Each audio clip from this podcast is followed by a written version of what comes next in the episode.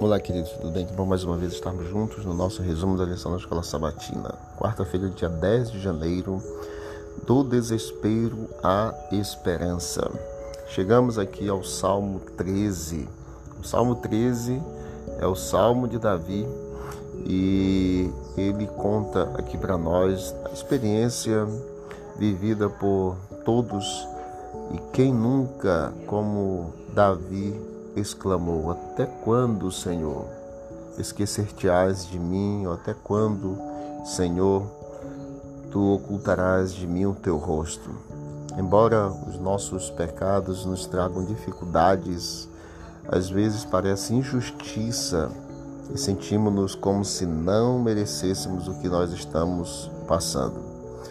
No Salmo 13 você vai ver é, que Davi ele exclama exatamente até quando, Senhor, te esquecerás de mim? Será para sempre? Até quando esconderás de mim o teu rosto? Que não é capaz de se identificar com esses sentimentos, ainda que sejam sentimentos errados. A pergunta é: Deus se esquece de algum de nós?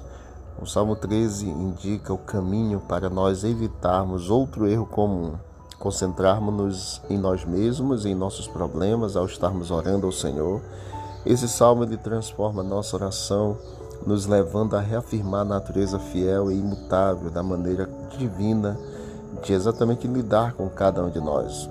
O salmo nos leva exatamente a escolher deliberadamente a confiança no poder redentor de Deus, de modo que o medo, a ansiedade, Dei aos poucos lugar à salvação que Deus nos oferece e comecemos a experimentar uma mudança do lamento para o louvor, do desespero para a esperança.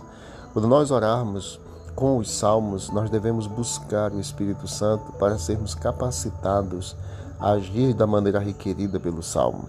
Os salmos, eles são a palavra de Deus por meio da qual todos nós somos transformados, o caráter e as atitudes de cada um de nós não são apenas informações que nós temos nos Salmos, são transformações. Pela graça de Deus, as promessas dos Salmos elas se manifestam na vida de cada crente, cada pessoa que busca.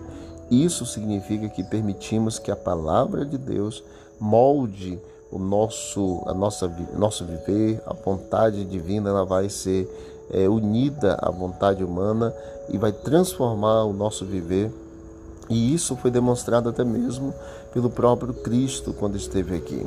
Então, de forma perfeita, nós devemos orar com os salmos como Filho de Deus é, somos e como o próprio Filho de Deus, Jesus Cristo também encarnado, esteve aqui.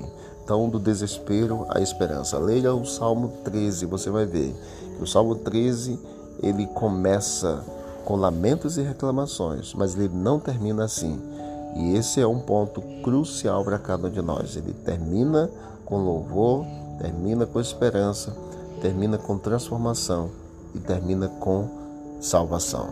Que Deus abençoe a cada um de nós e que meditemos nesse salmo de apenas seis versículos que nos ajudarão com certeza a sermos muito mais, é, termos muito mais confiança no Senhor do desespero à esperança. Que Deus abençoe e vamos orar. Obrigado, Pai. O Salmo 13 é uma realidade de todos os seres humanos.